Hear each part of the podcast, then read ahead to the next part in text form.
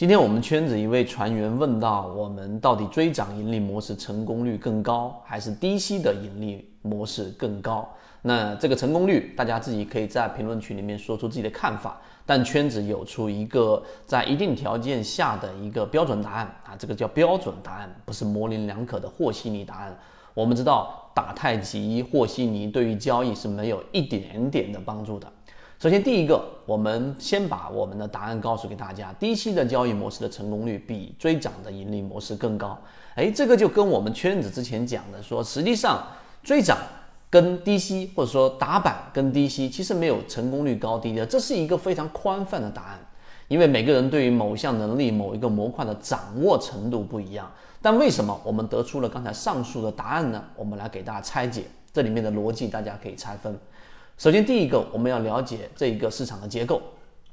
二零二零年的十月份啊，数据公布出来，整个市场里面 A 股开户数是一点七四亿户，而这个机构开户数是八十三十八万户啊，那整体占比，散户数量占比达到百分之九十九点七。现在数据不会有太大的一个变化，这是第一个。第二个，那我们自然就会想到资金占比。那 A 股市场里面个个人交易者里面的资金占比，相比于机构个人交易的占比达到百分之八十到百分之八十五，所以大部分的资金参与者还是我们的散户的交易者，这是第一点我们要了解的这一个环境之下的这个结构。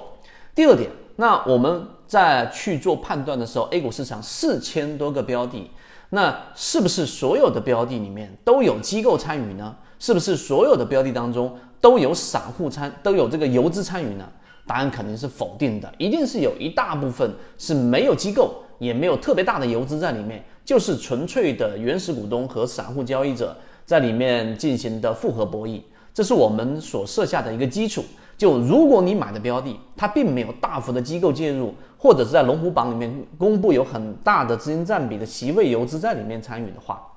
仅仅就是普通的散户。的这一个参与的这一种标的的情况之下，低息盈利模式和追涨盈利模式分别有什么样的优势？这个第二点啊，我们要了解我们的条件。第三点，那你要知道另外一个事情，大家可以回忆啊，你自己的操作当中啊，这里涉及到一个我们所说心理学上一个不断被验证的结论，就是所有人对于痛苦的这一种反应，对于痛苦的印象的。占比是对于开心的事情的占比是三倍以上，甚至五倍以上啊！举一个简单好理解的例子，你在地上捡到一百块钱的快乐，和你在丢失掉一百块钱的这种痛苦相比较的话，那痛苦是快乐的三倍啊，五倍甚至十倍以上。这点大家明白了？好，我们再往下去走。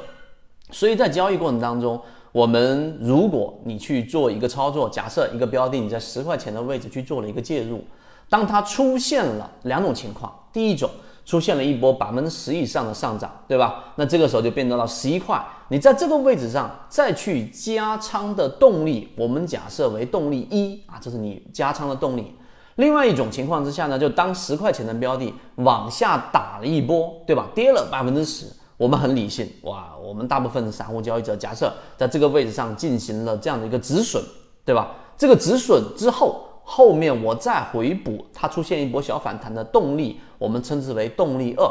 那这个时候我们就得很仔细的去分析了。刚才我们说，因为我们对于损失所产生的遗憾，